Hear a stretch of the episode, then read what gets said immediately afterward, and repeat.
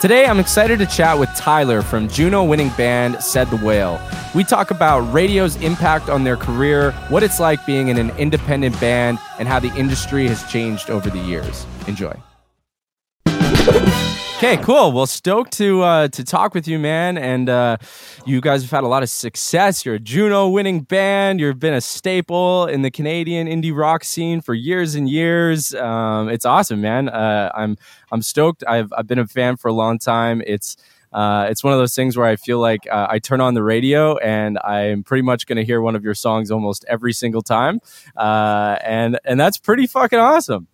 Well, I, I, appreciate that, man. It's actually it's crazy that we've never crossed paths because you know I I know the your band is also very successful, um, and uh, it's weird. I, I, feel like also a lot of it is because I have kids. So I'm yeah, sure. Like, I'm not like yeah. out. I'm not out there. Like I was gonna. I was gonna ask. I am going to ask you about that, but but maybe in a little bit. So yeah, sure. Um, I guess firstly, uh, I think I counted. You guys have uh, I think seven albums plus some B sides uh, and deluxes. Uh, very impressive. You guys are obviously a very prolific uh, band. Where do you continue to find uh, songwriting inspiration that feels new and fresh?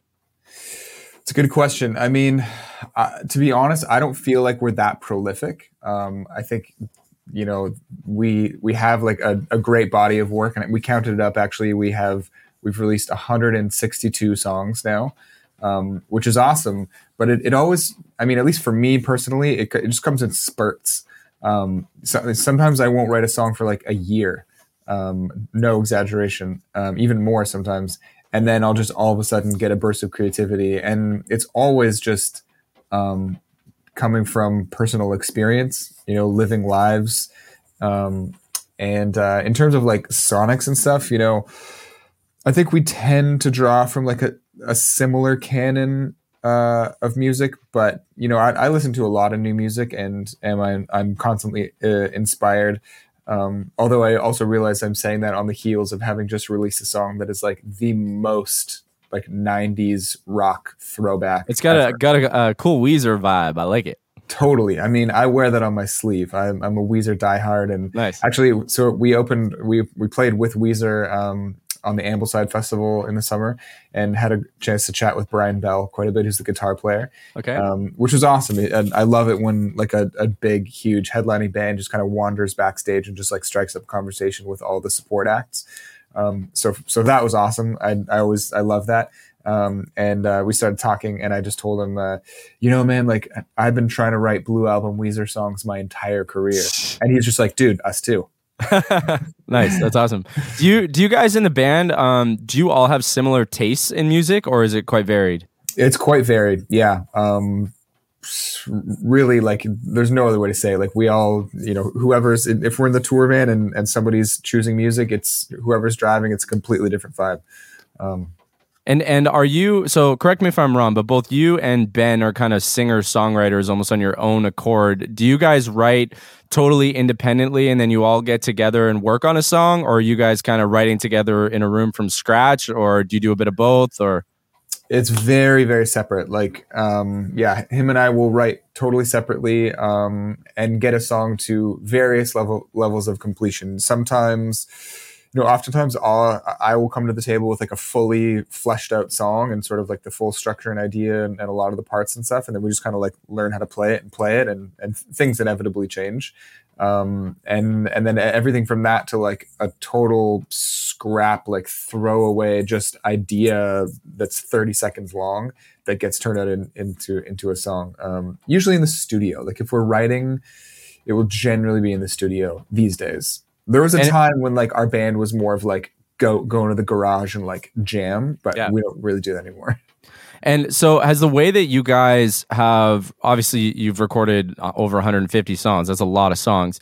Has the way you guys have recorded has that changed or evolved from kind of the early days? And have you found a way now that you like recording, or are you kind of always searching for for new ways to do it? Or yeah, I mean, I think we will always remain open minded. Um, but yeah, as I was just kind of saying, like in the early days, it would be like, you know, we're a band that had like a garage behind the house I lived in. We'd like jam and like bring totally unfinished songs, work on them there, like get them kind of to a place where we felt like we could go record them, and then we go to the studio and just kind of like layer Like- the parts we, we knew was happening.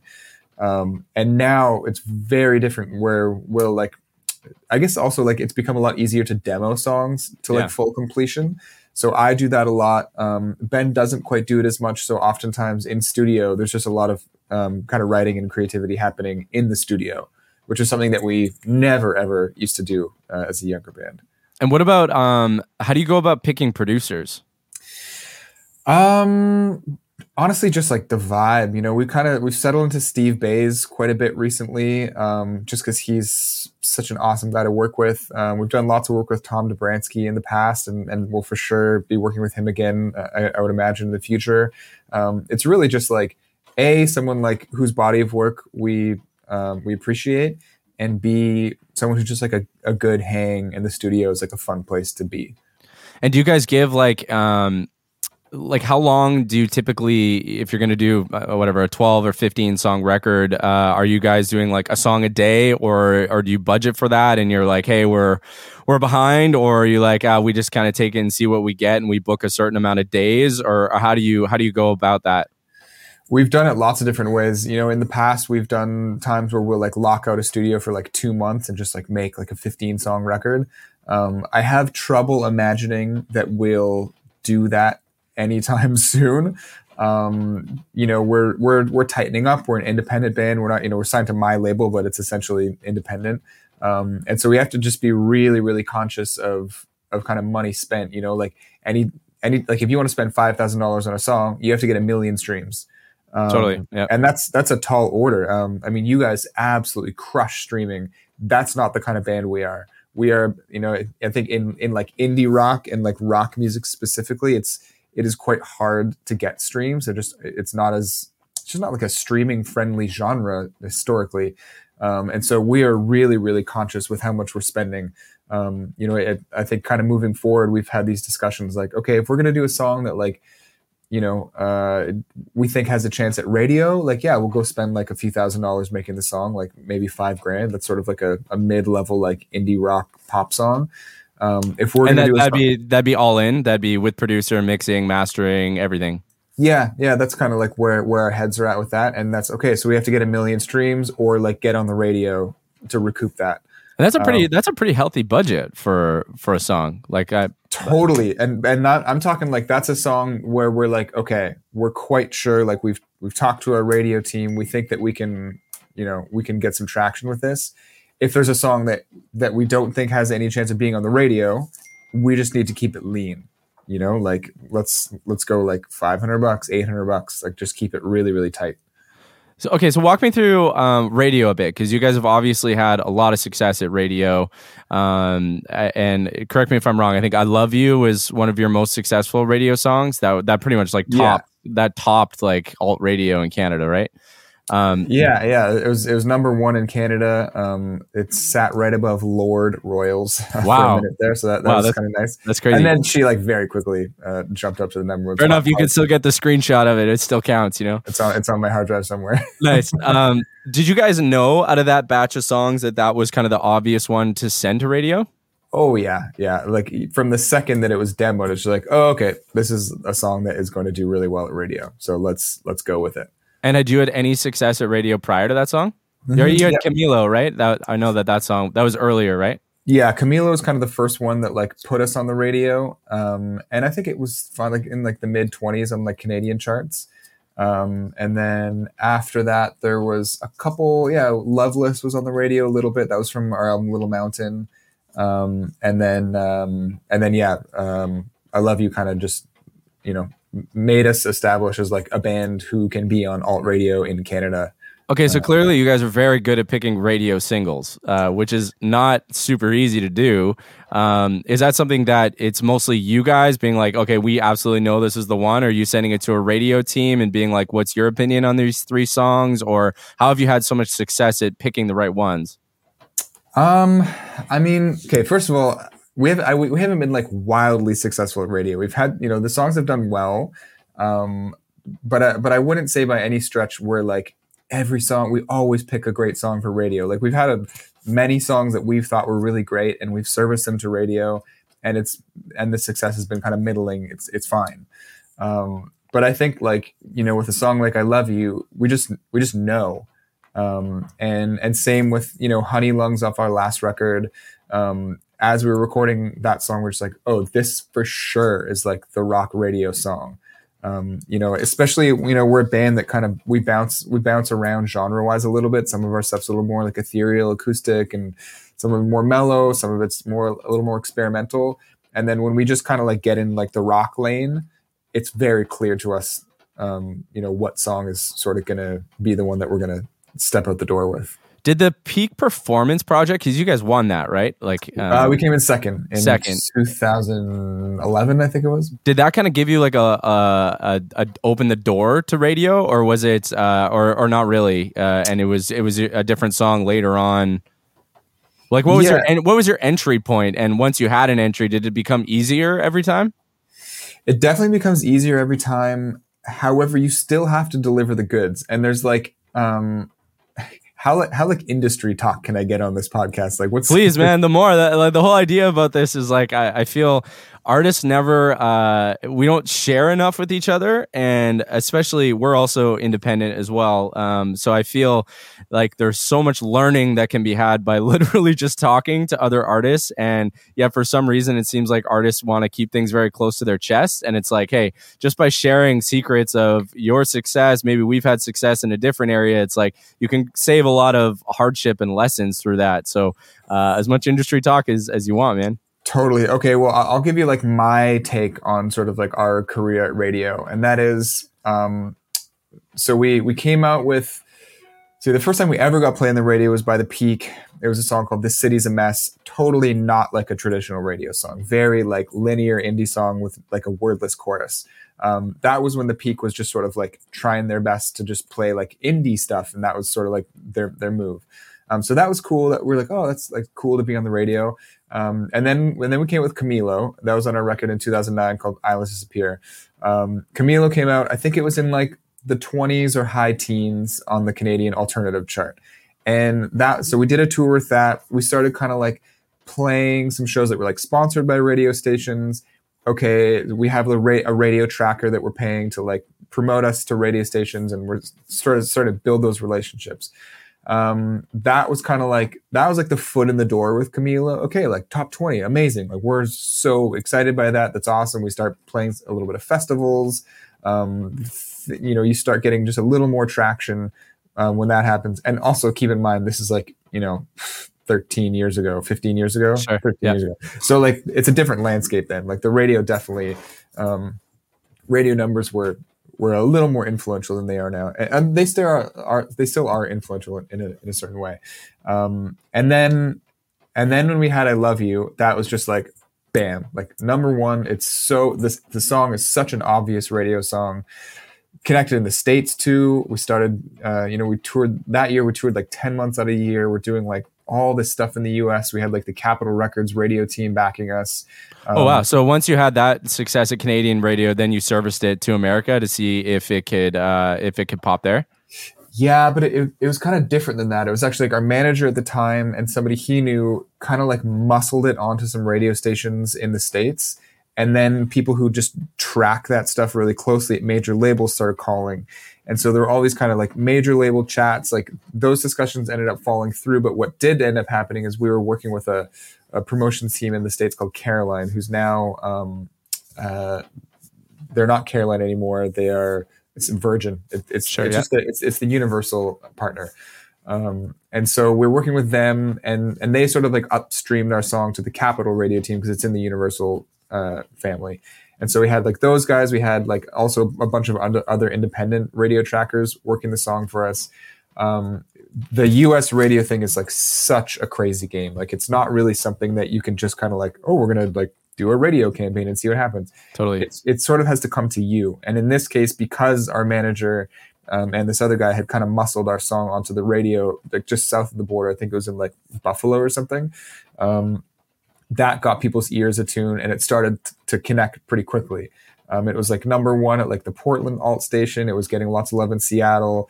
Then LA picked it up and um, oh wow! And you had some you had some real kind of movement. Yeah, yeah. I, I think I think it peaked at like 35 on the U.S. alternative chart, which is like amazing for a Canadian totally. band. Um, and we were touring all over the states that summer, and you know we are playing like all of these like five dollar radio station shows. So we'd go to like Oklahoma and play to like 250 people in like a packed club because the radio station had just like promoted the shit out of the song. Um, and and it was like that in like all these random places like Columbus, Kansas City, like just it was it was crazy. Um, and with every show, we'd go, we'd like go to the radio station, like chat with the people, like play the song acoustically, and and they'd be spinning the song too and then we'd go go to the show and like play the show and we're their like band of the month or whatever um, and so that was a pretty wild experience. And and then i think just like honestly all that touring that year and sort of like all the time spent together like our band was kind of burnt out. Totally. Um, and so it didn't really you know the smart move would have been to like very quickly follow up that single with another single that sounded similar just like a meat and potatoes rock song. Um, and I think if we had done that, we probably would have found a bit more success, like A, south of the border, and B, momentum would have just kept going in Canada. Instead, we just like fell off the face of the earth for a minute and just like kind of reset our engines um, and had a, a lineup change. Didn't make a record for another four years, and then came out with a record called called "As Long as Your Eyes Are Wide" in 2017, which is yeah four years after which was like it, super the opposite of what our record was before. It was like an experimental, like electronic, um, you know, spaced out record. Um, and it's awesome. Like a lot of our fan base say it's their favorite record, and, and I really love the record. Um, but it definitely did not have like an I love you on it, not even close. Um, and so we had this one song called I Will Follow You. That went to radio. I think it did like mid 20s and we we like literally like made a version of the song that had like heavier guitars in it so that it would sound like a bit more like said the whaley. Um, and what and actually and because of um, i love you doing so well at radio radio um, like uh like music directors in canada sort of started like associating said the whale with a band that is going to have like heavy guitars and like an ooh part some sort of like high ooh hook with heavy guitars. So like that's what they expect from Said the Whale. So we put out this song. It didn't. It didn't work. Um, actually, the first song we, we sent to radio on "As Long as Your Eyes Are Wide" was called "Step Into the Darkness," which was um, something that like it was like our lead off track, and it, and it really kind of set the tone for the record. It's a great song, but it's not a radio song. Um, and that one didn't even chart. It just flopped at Canadian radio. So any I imagine like, also four years later, probably like radio is such a high turnover I, I imagine that um, a lot of people would have been in different positions at that point as well. Um, yeah, but like the band was still like active. We are still playing shows here and there, and like people knew who the band was still. And we, you know, we'd had a number one song before that. Um, and I think that a we just took too long, and b, you know, any any myth of like oh like once you're in the system, you're like radio will always add your song is just not true like radio exists to sell advertising. That is the reason that radio is there. Like, sure, it's entertaining. Like, they play music. You know, the DJs are funny sometimes, but that's not why. That's not their business model. Their business model is sell ads, and to sell ads, they play music that sounds familiar. And so when they, if you give them music that doesn't sound familiar to their listener base, they, it's not that they don't want to play it. It's that they just like business wise, yeah. they can't it's a bad business decision for them to play. So that. did that did that change then after 2017? Did that uh, change your guys's um, you know path moving forward to saying, hey, w- you know, we kind of learned a lesson here, and we're gonna try deliberately on the next record to make a radio song? It wasn't even so much that as it was like, okay, as long as your eyes are wide was a fun record to make but for us it wasn't like a natural record to make. We had to we were working with other producers. We are sort of like out of our wheelhouse in terms of like sonics. There are a lot of like synths and like programmed drums and stuff on that record. And that's like that's not like naturally where we sit. Like when i sit down to write a song i don't like sit at a synth or like pull up like some beats. I like sit down with a guitar. Um, and so our next record cascadia was very much a reaction to that where we're like okay you know what? Fuck like let's just go back to what like what feels natural so that we don't need so much outside help to make this record. And so we made um, cascadia and um, the song on that was UnAmerican and that did well that did really well at radio. I think that was like number number five or four or three that it peaked at. Didn't quite hit one but it did really well in canada. Um, And again, that's a song with like heavy electric guitars and an ooh part. And like that's like I, I kind of like when when I hear stuff like that, like uh and, and by stuff like that, I mean when I hear like, oh, radio expects Said the Whale to like do this and this, that that to me is like a fun challenge. Um, I enjoy pop music. I love songwriting, and I love songwriting within like a set of rules. Um, so like yeah definitely like when i'm writing a song i'm like okay like just put like an ooh part and maybe it will be like catchier um, do you um, find uh tempo plays a role as well like uh, does it have to be up tempo do you find for radio uh for me i think i write more effective pop music when it's at a higher tempo but i don't think that's true for everything you know think of like a lot of like 21 pilot songs or late in like sure. halftime you know they're just yeah. like slow, like bob your head kind of things. But I'm not very good at writing that kind of music. I'm definitely more of like, you know, I come from like pop punk, power pop. Like, you know, I grew up on like Green Day, Weezer, NOFX like Noise for Name, SoCal punk shit. And so that's just where my like where my brain goes. Um, and so just to like finish my thought before on, on UnAmerican, it's not like I didn't sit down. I'm like, okay, I'm gonna write a radio hit. It's just like I'm gonna write a song and just make it entertaining for me, and therefore it will be entertaining for other people. Um, and sometimes it's fun too to think about like how's this going to go over live? Like when I get stand up on stage, um, like a lot of the songs from As Long as Your Eyes Are Wide were really fun to play on stage, but they were a little hard to like translate to audiences because they're a bit more mellow and like vibier. Um, it's it's fun sometimes just to play like you know bangers, big rock, big rock. Just play bangers. It's fun. It is um, fun live. Yeah, yeah, totally. And um, so yeah, that's sort of like our, our were you radio. were you guys were you on a label through this through this time or or how much of your career has been on labels versus independent now i know you kind of have your own label but what about like traditionally was the goal was your goal to get on a major label or that wasn't the plan or walk me through your experience with labels yeah, um, our first label that was that's been the label for most of our career was called Hidden Pony Records, and that was just our manager at the time. Um, basically, like it was like, hey, we can either like shop your record and like go through that whole thing of like trying to find a label, or like let's just put it at ourselves, aka it's, it's his label. Um, and so it was just his label, you know, and he would put out other management clients of his as well. Um, and then in 2019, we signed Arts and Crafts for the record Cascadia and then um, and then we got out of that deal to do Dandelion with with my label just because we wanted we just want kind of wanted to try being independent. Like we didn't have I, I became manager. So yeah let's try being the label too. Um, and and that's no shade on Hidden Pony or Arts and Crafts like both awesome labels and wonderful people at, at all of those companies. Um, but you know just um, wanted to, to to scratch the itch of, of doing it myself. you just couldn't get enough of running your own band and how goddamn hard this music industry is that you had to do it for try to break other yeah, bands too. I don't know, man. I think I'm a glutton for punishment. I don't know what it is. Like, yeah, it's it's it was a lot. I, I will say that being the manager and the label on Dandelion was like a near death experience. It was it was too much. so okay walk me through everything forever then. So you you kind of had the idea that you wanted to start kind of your own label own management company and it seems like you're kind of a&ring uh, the the company. Um, what have you what have you found to be challenging uh, in in either launching or kind of building fan bases with relatively new uh, artists? Making money. Making money is yeah. very challenging in the music industry. Um, totally totally the hardest part. It's so easy to spend money. Yeah. And um, you know, you can you can think that it's that it's all going to come back to you. Um, and maybe it will. Maybe that money will come back to you. It just takes a really long time. Unless you have like a, a big runaway hit, you know, you get like, you know, you're going to get like 50, 50 million streams on your song. Like you're good. Like you can, you're going to yep. have income and, and money's coming in the door. It's good. But if you don't get, you know, a runaway streaming success or you know a radio and fan success.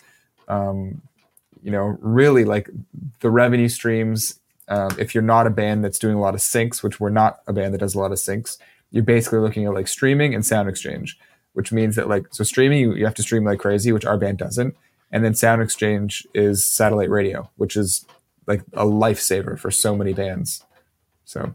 And has that been uh, has that been big for you guys satellite radio Yeah, yeah, yeah. It, has been great. Um, you know, we, we, get played by The Verge uh, an amount, which is a, a Canadian-based um, Sirius satellite station, um, and then CBC Radio Three uh, would be would support us as well, but they are unfortunately no longer uh, reporting to Sound Exchange, so those uh, don't count for plays.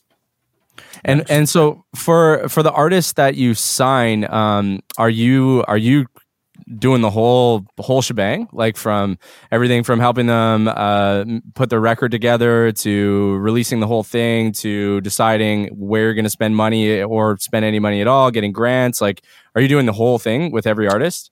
Uh, well, it's me and one other person. So okay, yeah, the, the two of us were, were sort of uh, driving the ship. Um, and holy fuck, uh, man, that must take you like an unbelievable amount of time and willpower yeah. and it, has been a lot. Like we haven't released anything in a while. We've kind of been refocusing on management a little bit, just to sort of like pump the brakes a bit on on money going out the door. Um, so yeah, that's where we're at right now. We're, like not actively signing at the moment. Um, sure. And like, how much of your time is spent on that versus said the whale? Um, at like the peak of when we were like releasing lots of music, that was like hard to keep my head above water um, because said the whale was super active and so were like four other bands signed to the label.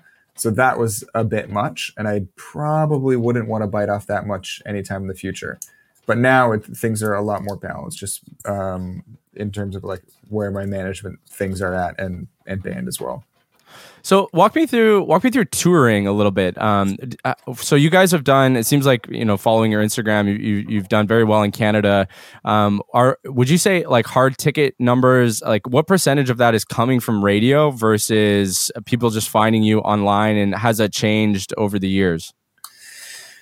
We're an interesting band to ask that question because if you if you asked like if you asked a new band who had like their first radio hit in 2023 that question i think their answer would be a lot different. Whereas we sort of like we benefited from this period of time in canada where there was like this indie rock renaissance happening. Arcade fire was like the biggest thing ever. Broken social scene was the biggest thing ever. Like feist new pornographers. There are all these bands that were canadian bands that were kind of getting this like international recognition. And we just kind of came up at the same time as those bands. And we never achieved the success that they did, but we sort of rode that wave that was, um, you know, big time help by CBC Radio 3, like providing a community for uh, music listeners to come together and, and, and discover new acts. Um, and then also, you know, all that sort of, um, that indie rock thing, like being in the culture, um, really helped us at radio and, and, you know, made it so that our songs you know, as long as we were writing like, you know, songs that fit into like the alternative radio format, which we just kind of were because that's the music we make, um, we're being played on the radio. So I think a lot of like our initial fans um, came from that era, sort of between like 2007 and 2013 or 14, um, which is 10 years ago now. um, and we've been fortunate enough that, that, um, you know, that success is sort of like maintained and we have those fans. And I guess like does said the whale make new fans every time we release a song? That's something I'm not sure about because we you know when when we tour we generally kind of are playing similar numbers uh, on those tours you know in vancouver we'll do like the vogue theater um, in toronto we'll do like you know 500 2000 kind of depending on like has there been radio success on that record or not um, and so it's like art. We're not doing that. We're kind of like doing this a little bit, and it's cool. But if you're, you're, you're, still selling the Vogue, man, like that's not easy to do for year over year. Like, you, no, no, or, or, or is it like? Do you notice that? Like, I maybe I don't know if you've ever asked your audience this question, but when you play a show, say your last show you played in Vancouver, do you ask like who's seen said the whale before, and is it you know three quarters of the audience saying yes, or uh, is it 100% or or 15%? I, am gonna go with like yeah, three quarters have probably seen us before. So I think there okay. is some like some new listeners joining the ranks, and that's got to be word of mouth. Um, radio maybe like people hearing on a radio. I mean, people discover music all sorts of different places, whether it's like their Spotify Discover Weekly or if it's just they turn on the radio and they like a song, they Shazam it. Um, we have like decent Shazam stats, so that's definitely like that contributes for sure. Um, and and then yeah, I think just like um, yeah, I mean, I, I, I count us among the very fortunate bands who are who are able to tour Canada and and put people in rooms. It was really interesting. I went to Grandson here not long ago, and yeah. I, I, saw him here. I saw him here several years ago, and he asked a question. He's seen who's seen Grandson before, and I assumed like ninety percent of the audience was going to say yes, uh, and I was so surprised. It was like the absolute opposite. It's like the majority of the fans had not seen him before, but he wasn't playing a much bigger venue. So mm. um, I don't know if it was the other fans kind of fell off or didn't grow with him or or, or whatnot. But it, I've I've seen a couple of artists ask that question, and it's it's so predominantly new people seeing the band um, that that it, it's really it's interesting. Seems like you guys have been able to kind of keep your fan base year over year over year, which could be even harder. Oh yeah, I mean, I'm not saying that we have it easy at all. You know, it, it's definitely it takes work to maintain a fan base and and you know try and connect with those listeners and keep people engaged, especially if you know if you're going to go through periods where you're not releasing music for a couple years. Um, what reason do people have to engage with you? Um, you know, for us, like, you know, we we have an awesome core group of fans some of them call themselves said heads, which I think I was going to ask you: Is that uh, did they adopt that themselves, or is that something you guys uh, gave them? No, somebody said it to me at a show one time, and I thought it was so funny. And then I just like said it online a couple times, and then during the pandemic, somebody started a Facebook group called Said Heads, and like nice. 200 people joined. And then we had a Patreon uh, during the pandemic to sort of like you know stay engaged and bring in like a few extra dollars. Um, and that cultivated a really awesome community of people. And then all those people moved into a Discord, and so there's like a Said Heads Discord. And there's Do you like have a, set, a Said Heads uh, T-shirt or? No, but that ha- that has to come. Like one day for sure, that's gonna. That's come. a layup, man. You're you're gonna sell. You're gonna sell a couple hundred of those things. the thing is, like, I don't even want to sell anything to those people, even though I know that like those are the people that historically have spent the most money on our band and are happy to because our band means something to them and and and they mean something to us. It's a very uh, amazing relationship. But like sometimes i actually feel guilty. Like i don't want any of these people to ever pay for said the whale ever again. Like sure, they deserve yeah. to have it for free. But you have a I good also, heart man. Uh, but i, do, I, I gotta keep the business hat on so. Walk me through uh, merchandise. Is that something that you guys have um, you know really put a focus on throughout your career or not as much or or, or uh, what's your take on it yeah i mean merchandise for us is primarily when we're doing tours. Um, when we're doing tours like nothing makes me happier than seeing like a giant merch booth with like all sorts of cool items and like high quality gear and and really just cool designs and lots to choose from. Um, online we don't do a ton of sales and i honestly think that has to do with just like shipping is a nightmare. Um, nobody you know amazon has made it so that everybody expects shipping to be free all the time. We obviously can't do that um, and so you know our sales online compared to what they are at shows is like you know hardly anything. Um, but at shows we do well. Like you know there are times we've gone out um, especially on like supporting tours. Like when we, we went and toured with mother mother in 2019 and we were making like 500 bucks a show but we were crushing like four grand a night at the merch table which you know for a lot of bands actually that's that's a tiny amount um, but for us we're just like this is amazing like that literally kept that tour uh, from being a total financial bloodbath and are you guys doing um, all all ordering designs uh, fulfillment is that everything you guys are doing yourselves um, yes and no. Like, you know, we're outsourcing the designs to sure, you know, fair enough. whoever we think are amazing artists. Um, and then fulfillment, we have uh, a person in Vancouver who helps us out with the fulfillment for online stuff.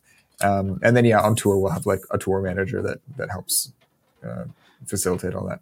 And what about um are you guys a band or, or yourself seems like you're managing the band. Are you like constantly looking at the numbers uh, you know just trying to figure out where you're finding patterns seeing your demographics? Is that something you pay like a ton of attention to a little bit or or none at all?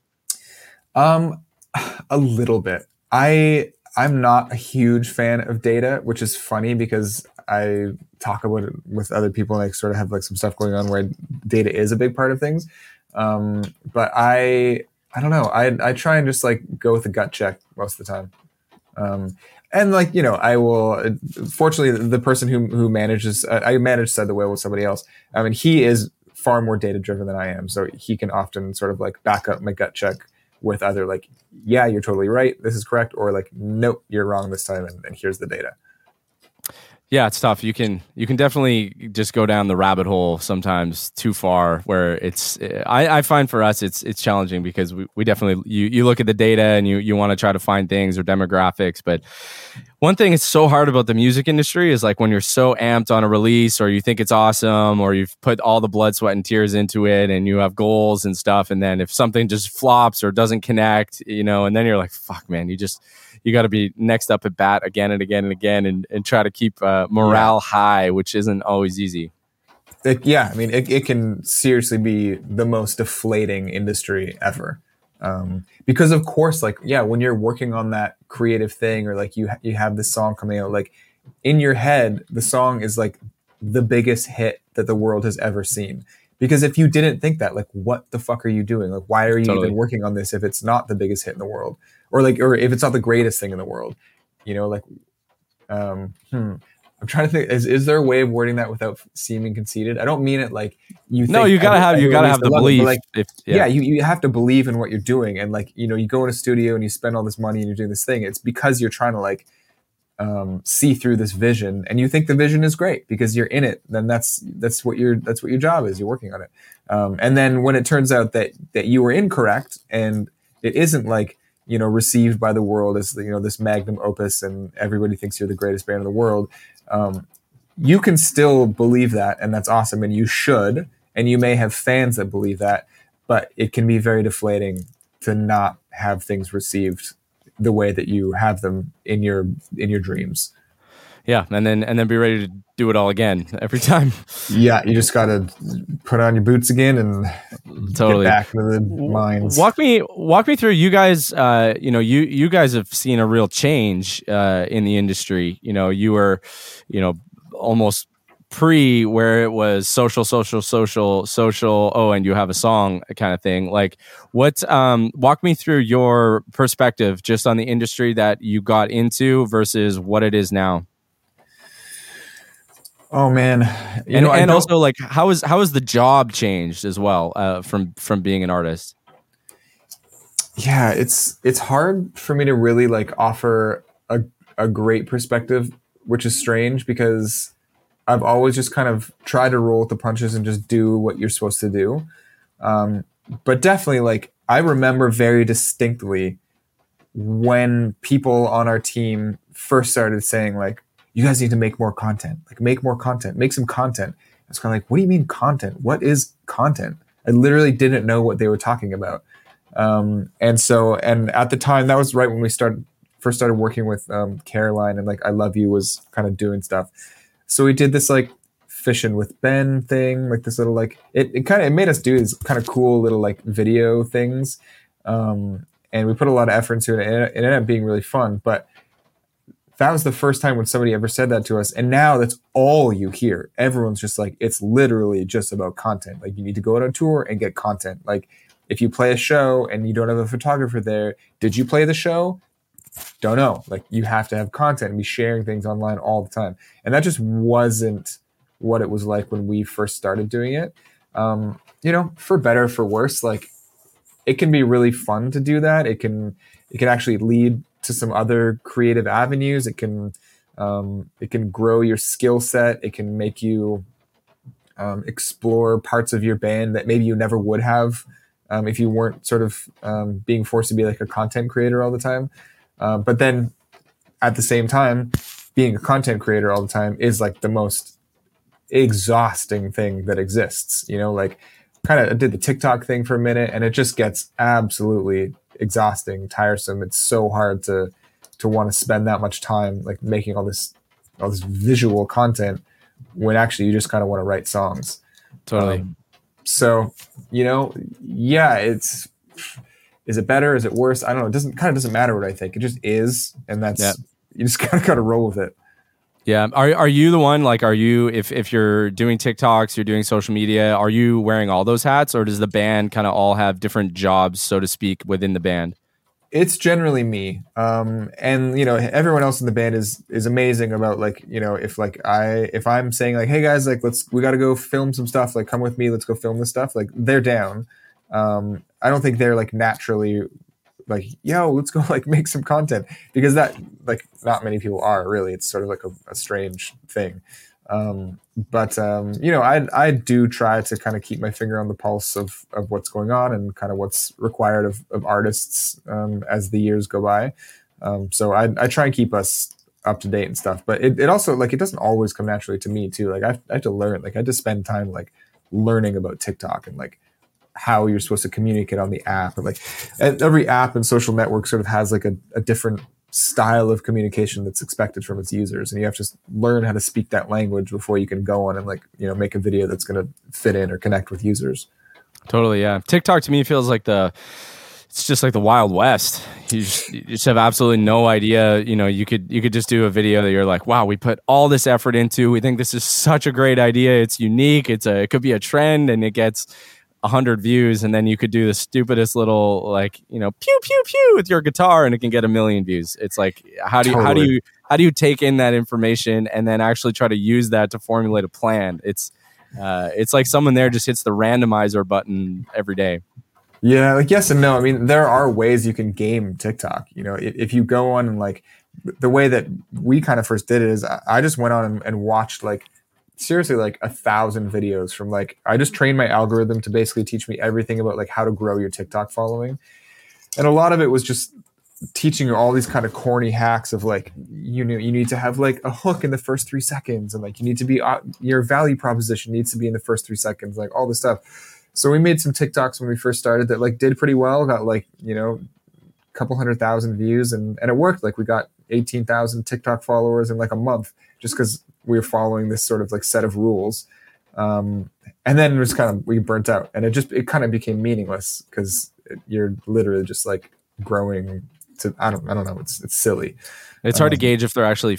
Uh, I I find it's uh, like unlike other platforms. I find TikTok um, you, there's not actual a lot of fans on there. Even if you get big videos or you get a lot of followers, um, like for us, for example, we don't sell a lot of merchandise off of TikTok, or we wouldn't if we're driving a, a pre-save campaign or something. Not a lot of the engagement would come from TikTok. It would mm-hmm. almost always come from YouTube and Instagram, where it feels like the followers there are actually more loyal to you. They feel like they're actually fans. Totally. Yeah. I mean, people on TikTok are they're window shopping. They're not like going into yeah. the store and like and, and engaging with you on that deep level. I mean, like case in point, our our number one most watched TikTok is a video that my partner shot of me when I couldn't think of the word chord because I did Wordle and I it was chord and I was pronouncing it chored and I just like had a total brain fart. She like turned on her camera it was a really funny video. Like it's no surprise to me. I, I, I saw a video. It's just like I'm gonna put this on TikTok and it's gonna get a million views, and it did. And bam, yeah, hilarious. Okay, how is um? Let's let's chat kids a little bit. How is how has kids impacted uh, your career? Um, a lot and not at all. Um, you know, a lot in that like, you know, it absolutely changes um the amount of time that I can be away from my family. You know, I'm not like there was a time where I could just get in the van and like go tour America for 10 months and like not really worry about like what's going on at home and like don't really care if I'm not making that much money or whatever. Um, and now, yeah, it's it's very different. I, I'm thinking about like, you know, anytime that I go and play a show, like I'm leaving my partner at home to like take care of our children. Um, and um, so it, it's a consideration. Um, and uh, yeah, I'm trying to think like in the ways that have you changed. Like, have you changed the way that you tour, like in terms of like, because you guys oh, just yeah. did a pretty decent tour not that long ago, right? Like, would you change like, um, like I talked to Dan Mangan and he said since he had kids, uh, he changed the way that he kind of does his legs. Like he'll kind of go in like two week stints and try to you know get three weekends every time uh, and then and then you know take a little bit of a break so he can he can be back home and which obviously earlier in his career you know going two months or whatever is no problem or or like you're saying even more. Yeah, totally. Um, for sure. Like on the last tour, we definitely did that. We, we'll break it into sections. Um, or or we'll do things like instead of like driving across to Toronto and coming back, we'll just try and like we'll fly to Toronto and drive one way back, um, just to keep things as you know as quick as possible. Um, and and um, our keyboard player Jason just had a baby as well. Um, Okay. So you know, like she's not even doing any shows with us right now um, that are away from Vancouver because it's just not possible. We've got a, Yeah, how can new- a you? newborn? Yeah. Like, what are you supposed to do? Like, the newborn has to be with mom, and that's it. Um, Yeah. So yeah, it absolutely impacts touring. But um, to be honest, I I like just kind of flying in and out. I'm I'm into it. It's fun. It, you kind of you compact all of the fun parts of playing in a band into like one little weekend. Come home, back to the family. It's great. I love it. Yeah, totally. Tour touring's tough, man. That's that's one thing. Like for us, um, you know, we we started kind of in, in late 2018, and then um, we started getting, I guess, more popular through 2020 in the pandemic. So we didn't really tour, uh, and then uh, once the obviously the world opened up, we were we were full force, uh, and then we went on like four straight tours, like back to back. We did America, Europe, America, Europe, um, and by the by the end of the fourth one, we were just just dead. Like literally, Yeah. it, it, it took me like like similar to what you were talking about when you did your full American swing. It's like you know, it took me a, a good couple of months just to get my my energy levels back, uh, and, and let alone you're like, okay, we gotta you know, okay, talk about we gotta follow this up, or you, you know, you gotta release something, or you know, and then you get you know, I don't want to say pressure, but you know. Your, your manager or whoever you're working with is well, when's the next tour? When's the next tour? It's like totally. we fucking just finished the tour, man. That was that was three months ago, and you want to put another one on sale already? It's like you guys Yeah. are you guys are crazy. Yes. Yeah. It can be a lot. Yeah, but I don't think artists get the, uh, or at least fans, I don't think understand that side of things, uh, where you know it becomes more like you're a professional athlete, except you're not flying in a private jet and you're not, uh, you know, getting beautifully catered meals and, and massages after every show. It's you know you're running on very little sleep. You're, you know, you're going from one show to the next or one thing to the next. That it's, um, I, I found often our our band, someone gets sick and then everybody has it, and and you're kind of just you're almost fighting to s- survive a little bit but at the same time every single night you know that you know you don't want to take for granted that these these people have come and and you want to give your absolute best that you can so you you got to just find that that level Hundred percent. Yeah. For us, like a big thing was was always like what we would do after the show. And and like like you said, yeah, like when you're when you're on stage, like you're gonna give it everything you have. Like, you know, this is the show. Like this is what you've been you drove eight hours, you spent your whole day like prepping for the show, you do the show, you give it everything you got. Um for the for an audience member, like this is their Friday night.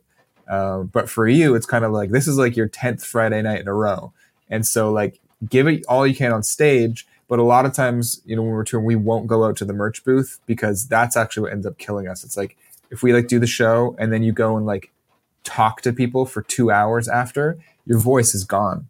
Yeah. And then and then the next show, nobody's got a show because you're like hoarse, you can't sing, you ruined it. You spent all of your energy like talking to people when if you'd actually just like done the show, like that's awesome, people love it, and you know ex- if you need to explain it to people, go ahead, but you don't actually have to explain it. You, you don't always have to go and like do all of the extra things on top. of that, Yeah, I know it's so tough though. It's so tough when you're, you know, I guess you're kind of eager beavers at the same time, and you want to like solidify that bond. You know, I, I remember I, I saw Macklemore um, when he first played in Vancouver to like I don't know 150 people or something, and uh, his girlfriend was selling their merch, and you could tell they just had a real family operation. And I, Yeah. I, I never forgot that after the show, he came out and literally spoke to every single person who wanted to say hi to him, took a picture with absolutely every person, and um, I'd heard him talk about that on his socials kind of now, you know, but obviously, you know, where he is in his career. And so I was kind of like, okay, I guess we got to do that. You know, you, we got to talk to, you got to Yeah. talk to every fan and, and you got to make that relationship. And then after you do it, you know, enough times and then you start playing to not 200 people, but to 500 people. And you're like, oh my God, this is going to take us two and a half hours now. It becomes a, a totally different uh, job than I, you know, I think you knew going in. Totally. Yeah. And and I mean, listen, like we've done that lots in our career too. It's like go to the merch booth. It's one of the fastest way to like make connections, real connections with with people and turn them into supporters of you for life. Um, if you just go have a conversation with somebody. Um, and and yeah, like we'll still do it sometimes, but it just it kind of depends on the night. Like if if we're doing not doing anything the next day, like for sure, Sure, go yeah. for it. But if we have like an early flight or an early, early drive to the next show, or like you know you're on tour, that's when you have to be the most conscious about your health. Totally. Okay, last last couple questions for you. Um, so I guess the three of you guys, you've been in a band for well over ten years, almost fifteen years. What is what has been your key to like longevity and and sticking together through such a challenging industry? Um, I mean, I think honestly, probably compromise. Um, that's you got to kind of learn how to like work with the people around you, and like you know whether it's like songwriting and you have like a disagreement over a song, and and you just kind of concede, or like, or you feel really strongly about something, you fight for it, or you kind of like you pick your battles and you figure out how to just work with people around you, or whether it's like okay, like on tour, like you know these are the kinds of hotels we like to stay at, or like these are like the kinds of restaurants we want to stop at on the road, or like whatever, just like various concessions all along the way. It's never like exactly the way that you want it to be, but you're doing it for sort of the people around you. So I think that that's honestly been it. It's just Nice. And just and, and you guys are uh, were you always like friends like uh, at the beginning, or did you come together because you were uh, it, it was through totally just through music? Uh, a bit of both. Like Ben and I went to high school together. We were friends in high school and and and after high school, and and um, and so we wanted to start a project together. And then Spencer, who plays drums, he was someone who was at our high school but was in a younger grade, and so we kind of like we had a bit of a relationship with him through some like theater stuff because he was always like the drummer in the band uh, for the musicals at our high school. Um, and then um, and then yeah, uh, Jaycelyn, I knew her brother because I played soccer with her brother, so that there was like a, a bit of a friend connection there, and then um, and then yeah, and everybody else has just kind of been through music and stuff. But Nice. Um, okay, last question. What uh, you you've you've you've been in this industry a long time, man. You you've obviously learned a lot of lessons. So what uh, what advice are you you giving to uh, both young people in general and uh, potentially young artists who are who are looking to do this thing? I think like this is the most simple advice ever, but just be nice to everyone and be kind to everybody and treat everybody with respect. And honestly, like that pays dividends. And, you know, being nice to people can actually be a very selfish act and it can pay off for you. Um, you know, I, I can, I cannot, like, I've lost count of the number of times that, like, just from having had a nice interaction with somebody or like given them like a, you know the time of day or you know the respect they deserved has like opened a door for me. Um, so you know as if you need a reason to be nice to people there is actually a reason to be nice to people and that is it benefits you it benefits Yeah. them it benefits everybody Sage advice. Uh, you and Dan Mangan, man. You guys are you guys are on He the same page. he said the same thing? He's like he's like man, just he's like just being a nice guy and being a good hang. He's like that's uh, I, it's opened so many doors for me. So that's that's uh, two artists who have been in this for a really long time say a similar thing. Obviously, there's something to it. Yeah, it's true. I mean, like Dan's a guy who like we became friends a long time ago. Like when we were both just starting out, and like we, I was texting with him yesterday. Like we stay in touch, and like we have kids the same, similar ages, and um, yeah, all those relationships are so important. Awesome. All right, man. Well, thank you so much. I appreciate you uh, you hanging and giving us kind of an inside look at said the whale. And hopefully, uh, it would be awesome if uh, if we come across uh, each other and, and grab a coffee or something sometime. We're both obviously in Yeah. Vancouver, so Good, I love that. When's your next show?